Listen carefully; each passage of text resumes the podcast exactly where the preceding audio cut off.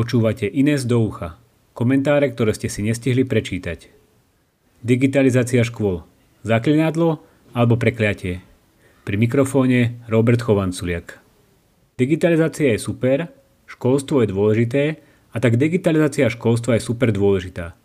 Asi takto nejak vyzerá úvaha, ktorá stála za časťou plánu obnovy v rámci školstva a nesie názov Investície do digitalizácie v školách. V rámci nej sa má preinvestovať skoro 200 miliónov eur na digitalizáciu škôl. Potom si predstavte nákup digitálnych učebníc, vybavenie učební informatiky a poskytnutie tabletov žiakom.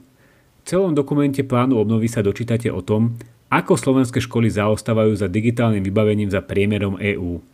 Máme menej kvalitných vybavených učebníc, informatiky, horšie pokrytie rýchlým internetom a počas vyučovania sa nedostatočne využívajú digitálne médiá. Nikde sa však nedočítate o výskume, ktorý by dôveryhodne podporoval predstavu, že digitalizácia škôl vedie k lepším výsledkom žiakov. To je totižto ultimátnym cieľom škôl. Cieľom nie je mať určitý počet mikročipov na meter štvorcový alebo dosiahnuť nejakú rýchlosť internetu v megabitoch za sekundu. Cieľom je, aby žiaci dosahovali lepšie akademické výsledky. O výskume potvrdzujúcom, že digitalizácia škôl vedie k lepším výsledkom, sa v dokumente plánu obnovy nedočítate preto, lebo jeho ako šafránu. V skutočnosti výskum ukazuje, že investovanie do digitalizácie na školách prináša v lepšom prípade len nejednoznačné alebo žiadne výsledky, v horšom prípade ich digitalizácia priamo zhoršuje. Pozrieme sa na niekoľko tých najrozšírenejších štúdií. Štúdie na medzinárodných dátach čitateľskej gramotnosti PIRLS nenašli žiadnu koreláciu medzi používaním digitálnych technológií na škole a výsledkami žiakov. V neskorších reportoch dokonca našli negatívnu koreláciu.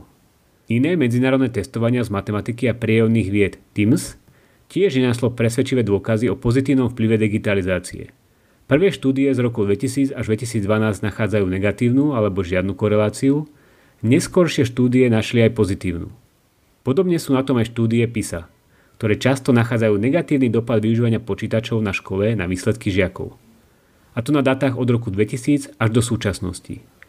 A na záver aj OECD vo svojej veľkej štúdii Students, Computers and Learning upozorňuje, že neexistujú žiadne dôkazy o zlepšení akademických výsledkov v školách, ktoré investovali do informačno-komunikačných technológií, ani že by tieto investície znižovali rozdiely medzi lepšie a horšie prospievajúcimi žiakmi. Potom existuje množstvo menších lokálnych štúdií.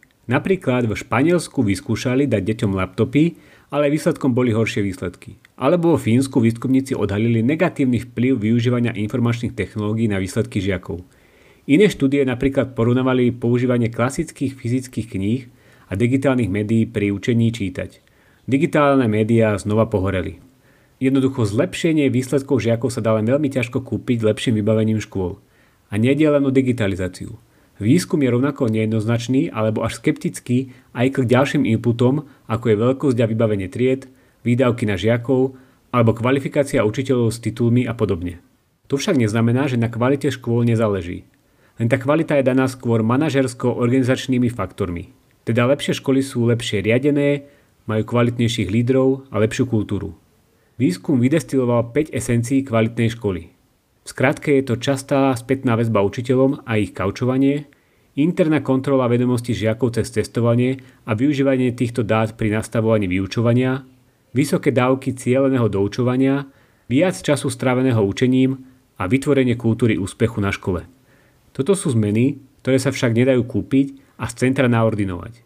Ani nemajú povesť moderného elixíru. Sú to zmeny, ktoré vyžadujú reformu v štruktúre riadenia škôl, v nastavených motiváciách a v zodpovednosti za výsledky. Inými slovami, potrebujeme reformu, vďaka ktorej začnú zaspatých dočasných správcov škôl nahrádzať inovatívni a vysoko motivovaní vlastníci, ktorí majú v školách zainvestované. A tým nemyslíme finančne. V pláne obnovy nie je ani náznak podobných zmien.